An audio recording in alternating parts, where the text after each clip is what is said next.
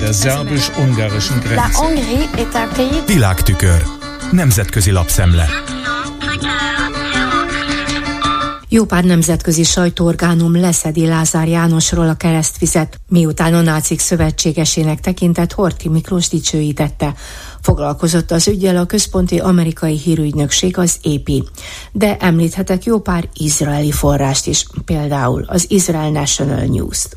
Az építési és közlekedési miniszter, írják a lapok, kivételes államfőnek, igazi, magyar hazafinak és hős katonának állította be azt az embert, aki megalkotta a 20. század minden bizonyja legelső zsidó ellenes törvényeit aki saját maga sem titkolta antiszemitizmusát, és több százezer zsidó haláláért felelős és erre éppen újra temetése 30.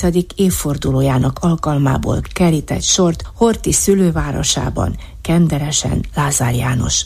Az ügynökség összefoglalja a botrányos megemlékezést követő történéseket is. Reagált az izraeli nagykövetségi Lázár szavaira a közösségi hálón. Úgy fogalmazta. A modernkori Magyarországon nincs helye egy olyan embernek, aki 600 ezer ártatlan magyar életét oltotta ki.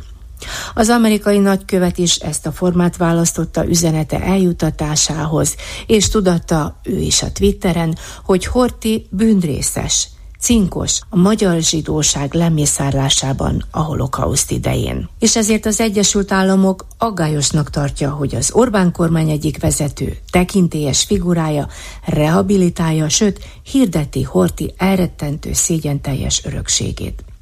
Az AP hírügynökség ugyanígy lehozza Frölich Robert főrabbi véleményét is, aki Lázár elítélésekor nem tesz egyebet, mint magát a kormányzót idézi, aki szisztematikusan akarta kiirtani a zsidókat a második világháború idején. A cikk végül megjegyzi, nem ez az első kísérlet Horti admirális rehabilitálására, amelyek a múltban is viták keresztüzébe kerültek. A terror elhárítás nemzetközi központja, a hágai ICCT komoly tanulmányt adott közre, jobboldali terrorizmus és erőszak a 21. század Magyarországán címmel amelyben legfőképp az úgynevezett halálbrigádot és a magyarok nyilai nemzeti felszabadító hadsereget mutatja be. Elemzi részletesen, azzal kezdve, hogy létrejöttük és megerősödésük egybeesik a magyarországi illiberalizmus megteremtésével és konszolidációjával. A szerző nem magyar. A cseh Manszárik Egyetem oktatója Miroslav Máres különös figyelmet szentel a témán belül a cigányságot ért támadásoknak.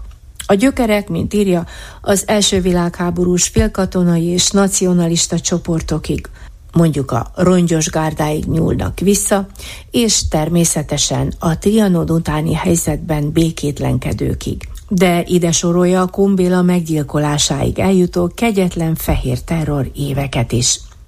A kezdetektől eljut a Jobbikig, a Torockai féle 64 vármegyei ifjúsági mozgalomig, a vonaféle Magyar Gárdáig.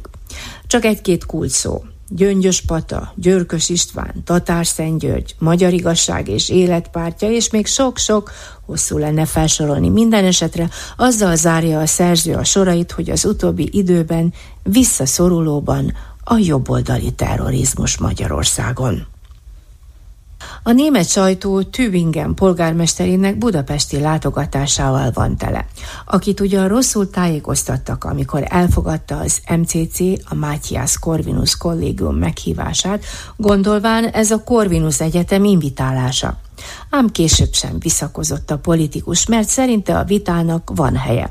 Írja többek között a Die Tageszeitung, amelyik ugyancsak kritikus hangnemben szól Boris Palmerről aki elvállalta a jómódú gyerekek ideológiai nevelésére létesült MCC meghívását. De ugyanakkor elismeri, hogy meg is leckésztette az Orbán kormányt. Nem fukarkodott a bírálatokkal. Először is elmesélte egy szíriai menekült sorsát aki hihetetlen akaraterővel egy német kisváros polgármestere lett. Majd cinikusan megjegyezte Palmer, Magyarországon ilyen biztos nem fordulhat elő. S ha a magyar kormányon múlt volna, akkor ma ez a polgármester a saját állampolgárai gyilkolná Szíriában, mert nem lenne más választása. Ugyan nem szerzett jó pontokat most magának a német politikusok táborában Palmer, de meg kell hagyni, írja a TAZ, hogy még a magyar kormányban elharapózott korrupciót is szóvá tette. Beszédében pedig végig hangsúlyozta, Orbánéknak is el kellene fogadniuk az uniós jogállami normákat. A világtükör összeállítását Csányászki Judittól hallották. Der szerbus-ungarischen Grenze. Nemzetközi lapszemlét hallottak.